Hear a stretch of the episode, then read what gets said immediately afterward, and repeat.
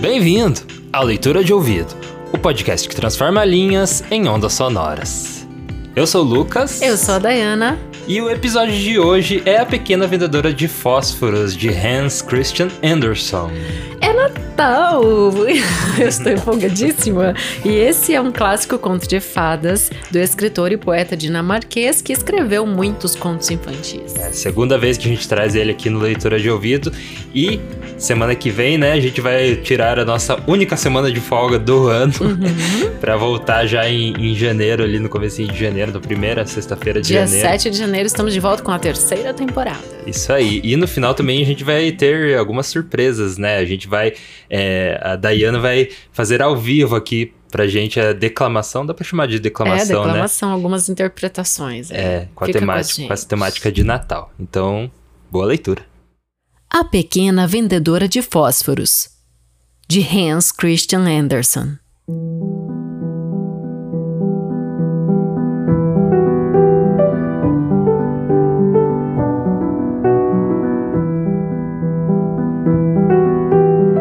Véspera de Ano Novo. Já estava escurecendo e fazia um frio intenso com a neve caindo. Mas a despeito de todo o frio e da neve e da noite que caía rapidamente, via-se uma menininha descalça e de cabeça descoberta. Bem, é verdade que estava usando chinelos quando saíra de casa, mas os chinelos eram muito grandes, pois eram os que a sua mãe usava, e escaparam-lhe dos pezinhos gelados quando atravessou correndo pela rua para fugir de duas carruagens que vinham em disparada. Não foi possível achar um deles, pois o outro fora apanhado por um rapazinho que saiu correndo, gritando que aquilo ia servir de berço aos seus filhos quando os tivesse. A menina continuou a andar, agora com os pés descalços e gelados. Levava no avental velhinho uma porção de pacotes de fósforos. Tinha na mão uma caixinha. Não conseguira vender uma só em todo o dia e ninguém lhe dera sequer um níquel. Assim, esmaecendo de fome e de frio, ia se arrastando penosamente, vencida pelo cansaço e desânimo. Parecia a imagem viva da miséria. Os flocos de neve caíam pesados sobre os lindos cachos dourados que lhe molduravam graciosamente o rosto. Mas para a menina isso nada valia, nem lhe era importante.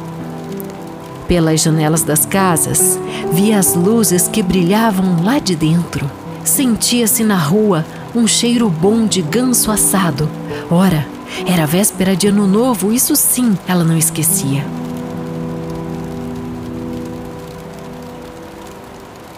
Achou um canto formado pela saliência de uma casa e acocorou-se ali, com os pés encolhidos para abrigá-los ao calor do corpo mas cada vez sentia mais e mais frio. Não se animava a voltar para casa porque não tinha vendido uma única caixinha de fósforos e não ganhava sequer um níquel. Era certo que levaria uma sova do pai por nada ter vendido, e em sua casa era quase tão frio quanto ali, pois só tinha um teto para proteção. E ainda assim, o vento entrava uivando, apesar dos trapos e das palhas com que lhe tinham tapado as enormes frestas. O frio era tanto que as mãozinhas estavam gélidas, endurecendo de frio. Quem sabe se acendesse um fósforo ajudasse a aquecer? Pelo menos se animava a tirar ao menos um da caixinha e riscá-lo na parede para acendê-lo. Puxou o bum da caixinha como estalou e faiscou, antes de pegar fogo, surgiu uma luz bem clara e parecia mesmo uma vela quando abrigou o fogo com a mão. Sim, era uma vela bem esquisita aquela. Pareceu-lhe que estava sentada diante de uma grande estufa de pés e maçanetas de bronze polido. Ardia nela um fogo magnífico que espalhava suave calor. E a meninazinha ia estendendo os pés enregelados para aquecê-los mas apagou-se o clarão. Sumiu-se a estufa tão quentinha, e ali ficou ela no seu canto gelado, com um fósforo apagado na mão, Só via a parede escura e fria. Riscou outro fósforo, onde a luz batia, a parede se tornava transparente como um véu e ela via tudo dentro da sala da casa. Estava posta a mesa. Sobre a toalha alvíssima como a neve, via-se fumegando entre toda aquela porcelana tão fina um belo ganso assado, recheado de maçãs e ameixas. O ganso, porém, saltou da mesa ainda com o garfo e a faca cravados em suas costas e correu em direção à menina, mas naquele instante o fósforo apagou e ela tornou a ver somente a parede fria e úmida na noite escura.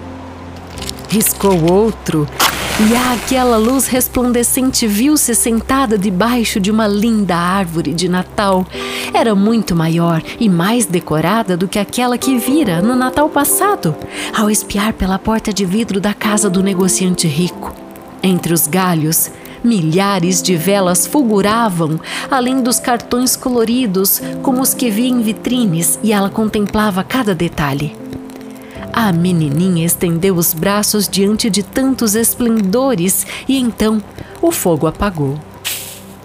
Todas as luzinhas da árvore de Natal foram subindo, subindo mais alto, cada vez mais alto, e de repente ela viu que eram estrelas que cintilavam no céu. Mas uma caiu lá de cima, deixando uma risca de fogo reluzente no caminho. Alguém morreu disse a pequena vendedora de fósforos. Sua avó, a única pessoa que a amara no mundo e que já estava morta, lhe dizia sempre que quando vimos uma estrela cadente no céu, é um sinal de que uma alma está subindo para Deus. Riscou mais um fósforo na parede e desta vez foi a avó quem lhe apareceu, a sua boa avó, sorridente e amorosa no esplendor da luz. Vovó! gritou a pobre menina. Leva-me contigo. Sei que quando o fósforo apagar vais desaparecer, como sumiram a estufa quente, o ganso assado e a linda árvore de Natal. E a coitadinha pôs-se a riscar na parede todos os fósforos da caixa, para que a avó não se desvanecesse. Eles ardiam com tamanho brilho que parecia dia. E nunca ela vira avó tão grandiosa nem tão bela. E ela tomou a neta nos braços e juntas voaram, em um halo de luz e esplendor mais e mais alto, longe da terra, para um lugar onde não há mais frio, nem fome, nem sede, nem dor, nem medo, porque elas estavam agora com Deus. Na madrugada seguinte, a menina jazia sentada no canto entre as casas com as faces coradas e um sorriso refrigério nos lábios. Morrera de frio, na última noite do ano velho. O novo ano iluminou o pequenino corpo, ainda sentado no canto com a mãozinha cheia de fósforos queimados. Sem dúvida ela quis aquecer-se, diziam os passantes. Ninguém pudera imaginar que lindas visões ela tivera nem em que glória e júbilo tinha entrado com a velha avó para a felicidade do ano novo.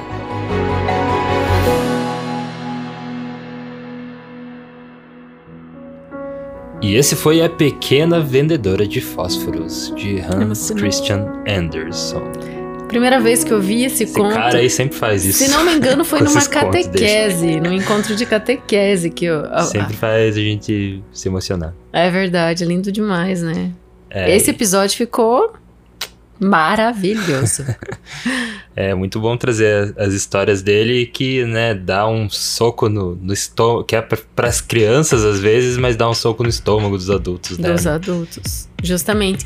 Porque é uma linda menina, né? A história de uma menininha de cabelos dourados. Ela era linda, só que para ela pouco importava, porque ela era, morria de fome, de frio. Então, o que, que era beleza no meio daquilo tudo ali? Ela até coloca nesses termos, né?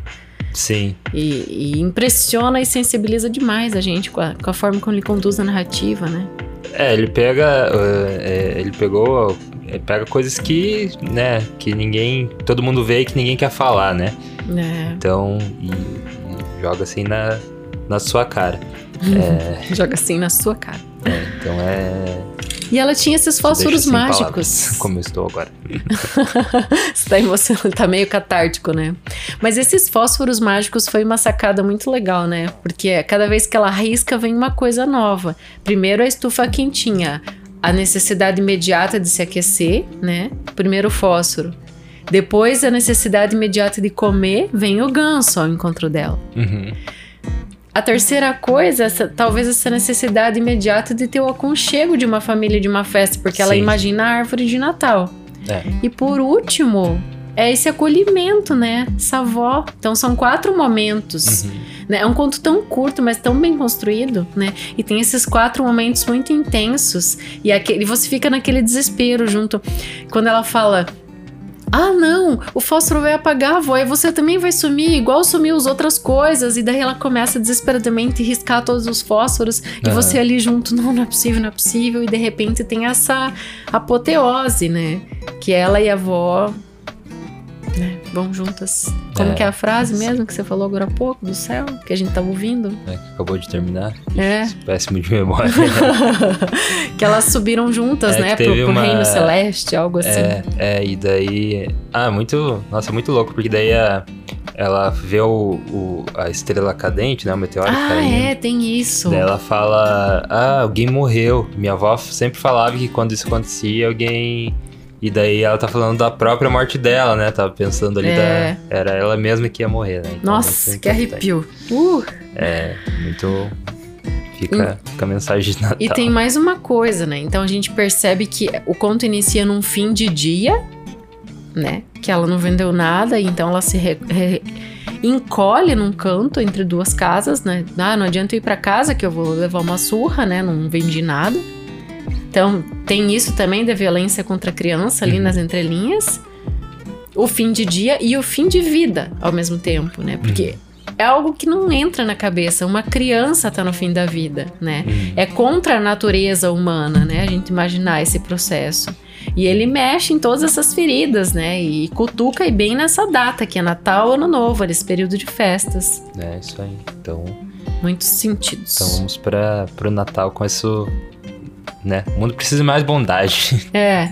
E essa era a grande bandeira do Hans Christian Andersen. A gente já trouxe aqui a biografia dele, a gente vai repetir Aham, alguns A gente fatos. fez a sombra, né? Dele. A sombra. Uhum. Então, Que é um volta. conto para adultos, né? Isso, é um conto para adultos, mas também que, que tem essa simplicidade, assim, no texto. E a gente lá, a gente explora, explorou a biografia do, do Hans Christian Andersen. E se você não sabe ainda, ele é o autor do Patinho Feio, tá? E o Pequena Patinho Sereia. Feio é é a história dele mesmo. É, É, quando então. ele, ele, ele narra a sua própria história, né? Dessa pessoa que foi É, rejeitada, dizem, que sofreu. dizem que ele tem essa que ele que, que foi inspirar, que ele se inspirou, né, na própria experiência dele, porque ele era bem feio também. É, ele tinha um Então, narigão, é, lembra? Ele, ele, tipo, sofreu. Ele sofreu por isso quando era criança e Uhum. também quando adulto. Se você pesquisar fotos do Hans Christian Andersen, você vai ver que, que ele tem uma- um rosto muito estranho, assim. Então ele. Desassimétrico. É, então o Patinho Feio tem muita semelhança, assim, com a vida dele, né? É, ele, era, ele era pai de um sapateiro pobre, né? E o que que foi? Ele era ele pai era de um filho, desculpa, sapateiro pobre. tô com sono. Ele era filho do, de um, a gente tá gravando tarde, meia-noite agora. É, ele era filho do, do, do sapateiro, né, bem pobre, conhecia o pai dele como lunático, então era Ah. o lunático da rua. É porque o pai dele contava muitas histórias, incentivava isso nos filhos, deu um teatro de marionetes para as crianças. É. Então, apesar dele não ter educação, né, não ter essa educação formal, ele incentivava esse universo da fantasia nos filhos, né? É, lá na biografia também a gente explorou também da- da- do sonho dele de ser cantor, né? E, e ele até exerceu um pouco essa, essa vida de cantor e, né, claro que não foi a principal veia da, da vida dele, mas ele, ele também teve, tentou ser cantor de ópera, né? Ele publicou o primeiro conto com 17 anos, Super Então, empenhado. é, muito cedo, né? Quando ele tinha 11, o pai dele morreu e ele teve que parar tudo os estudos e ir trabalhar, né, Pra ganhar dinheiro, pra ajudar a sustentar a família. Toda a família morava num cômodo pequeno Uhum. só, né? E daí já com 17 ele conseguiu publicar, então é muita força de vontade. É, verdade. E é, tem uma curiosidade engraçada que ele tinha muito medo de ser enterrado vivo. E Nossa. daí ele até combinou com alguns amigos de cortarem a artéria dele se ele morresse, antes Nossa. dele é, é, é, para garantir que ele estava morto para não enterrarem ele vivo. E ali no fim da vida ele é, ficou é, bem doente, assim, e ele escrevia um bilhetinho, deixava na mesa da cabeceira, é, escrito assim: Eu só estou parecendo morto. para não acharem que ele tava morto de verdade. Ah, olha só. Nossa, essa relação com a morte, então, era algo bem presente, né? Nessas preocupações é, dele. É verdade. Eu. Então, ele foi um cara que acreditava na igualdade de direitos, que isso deveria reger as relações entre os, os seres humanos, entre o mundo todo, e porque muito cedo ele viu essas diferenças entre as esferas sociais e econômicas, né? É, e a então, isso do, tudo reflete é, na a literatura dos dele. textos dele trata disso, né? A grande maioria a gente pegar, vai tratar desse, dessa desigualdade social, assim, É. e muito mirada nas crianças e sempre com esse soco nos adultos aí É também. assim, ó, é interessantíssimo a Pequena Vendedora de Fósforos porque é um conto de fada para criança, mas os adultos usam o tempo inteiro esse conto. Às Uhum. vezes até em reunião de empresa, assim, de, de, de, né, de corporativas é, é usado esse conto e eu quis É trazer na aqui pro firma. usa. É, eu quis trazer aqui pro leitura porque eu acho que ele vai ser muito acessado por education mesmo, assim, É, sabe? sim. Nessa É, veia. Então, você fez uma grande seleção de, de contos e poemas de Natal, né? Sim. Mas a maioria era é, é, difícil trazer aqui porque era muito curtinho. É, são sonetinhos soltos, né? Então, a gente fez, teve essa ideia de fazer agora no final, aqui nas notas de rodapé, ao vivo, e daí a gente, eu vou, eu coloco os efeitos ali junto depois, mas a gente vai fazer ao vivo aqui. O primeiro vai ser Natal, da Alta de Souza, né? Isso Isso é um mesmo. soneto ou é um poema? Esse é um sonetinho. Aham. É bem certinho a estrutura. E Então ela vamos lá. dedica às moças da serra. Então deixa eu anunciar, Tá pra bom. daí a gente entrar no negócio, igual Ok. a gente faz no episódio. Natal, de Alta de Souza. As Moças da Serra. É meia-noite. O sino alviçareiro, lá da igrejinha branca pendurado, como num sonho místico e fagueiro, vem relembrar o tempo do passado. Ó velho sino, ó bronze abençoado, na alegria e na mágoa companheiro, tu me recordas o sorrir primeiro do menino Jesus Imaculado. E enquanto escuto a tua voz dolente, meu ser que geme dolorosamente de desventura, aos gélidos açoites, bebe em teus sons tanta alegria, tanta, sino que lembras, uma noite santa, noite bendita, mais que as outras noites. Muito bom, Natal de Alta de Souza. É, a Alta de Souza a gente já trouxe aqui no, no podcast antes, né? Então, se você tá curioso, a gente fala mais sobre ela né, no episódio anterior. E agora vamos fazer um de Machado de Assis, um soneto, né? Então vamos lá. Sonetos de Natal. De Mas... Deixa eu repetir, desculpa aí. Só tenho isso pra falar e eu vou falar. Sonetos de Natal, de Machado de Assis. Um homem. Era aquela noite amiga, noite cristã, berço do Nazareno, ao relembrar os dias de pequeno e a viva dança e a lépida cantiga. Quis transportar ao verso doce e ameno as sensações da sua idade antiga, naquela mesma velha noite amiga, noite cristã, berço do Nazareno. Escolheu o soneto, a folha branca pede-lhe a inspiração, mas frouxa e manca a pena não acode ao gesto seu. E, em vão lutando contra o metro adverso, só lhe saiu este pequeno verso: Mudaria o Natal ou mudaria eu? E esse foi Sonetos de Natal, de Ma- Soneto de Natal, de Machado de Assis. Que profundo, né? Muito Essa é legal. uma reflexão bem, bem profunda. Eu gostei. Muito legal. E vamos para o terceiro, então, antes da gente encerrar este episódio de Natal, que é Hino dos Reis Magos, de Gonçalves Dias. Entre pobreza e miséria, em singela habitação, é nascido o Deus menino para nossa salvação. Povos e reis, adorai-o, é nascido o Redentor. Vem viver, sofrer na terra, vem morrer por nosso amor. Deixou a corte celeste e as galas ricas dos céus. Quem entre os homens é homem, quem entre os anjos é Deus. Povos e reis, adorai-o. Lá das partes do Oriente, deixando os domínios seus, vêm os magos, pôr as e mas aos pés do menino Deus. Povos e reis, adorai-o. Vem oferecer os presentes que a Arábia feliz produz. Louvar a Deus nas alturas, louvar na terra a Jesus. Povos e reis, adorai-o. Estrela, janeiro de 1850. Esse foi Hino dos Reis de Gonçalves Dias. Muito bonitos, três e. É, parabéns. Fez os três sem.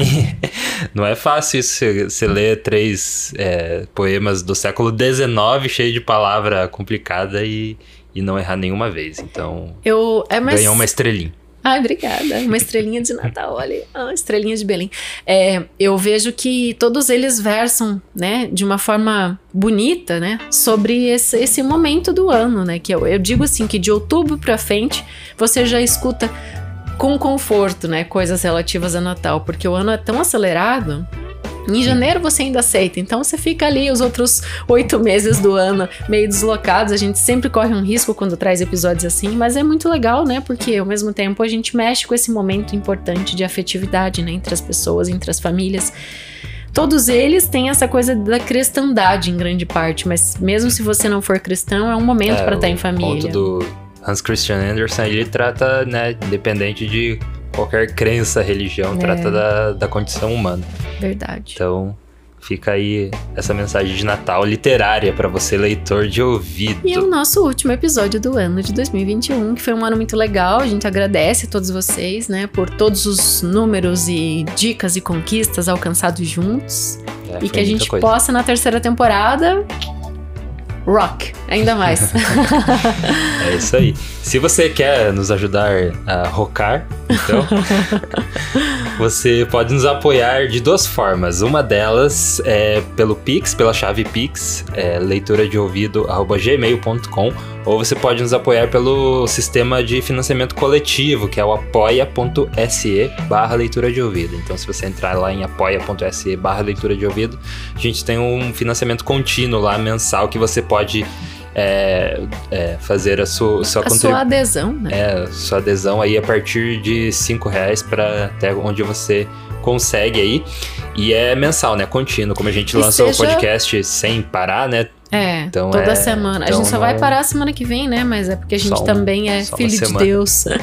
Mas é, seja o canal pelo qual você entrar apoiando, o seu nome estará aqui neste momento. É, aqui nos créditos dos nossos apoiadores, que são eles.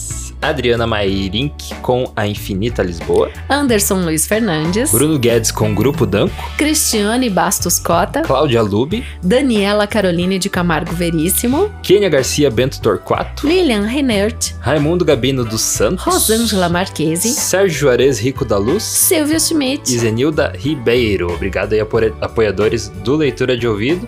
Obrigado a você por nos acompanhar até agora. A gente espera que você tenha um ótimo Natal e um Ano brilhante novo. 2022, né? Que seja brilhante, palpitante, com muitas folhas de literatura e muitos fones de ouvido conosco. Horas e horas de linhas sonoras. Tá bom, pode ser. e a gente vê. Na próxima leitura, no próximo ano. O Leitura de Ouvido é dirigido e narrado por Diana Pasquim. A edição, artes de capa e trilha sonora de abertura são feitas por mim, Lucas Piasseschi. Essa é uma produção da Roca Studios. Inscreva-se no nosso canal youtube.com barra leitura de ouvido. Siga-nos no Instagram, arroba leitura de ouvido. Quer falar com a gente? Manda um e-mail para leitura de ouvido, arroba gmail.com. Siga-nos no Spotify para não perder os próximos episódios. E a gente te vê na próxima leitura.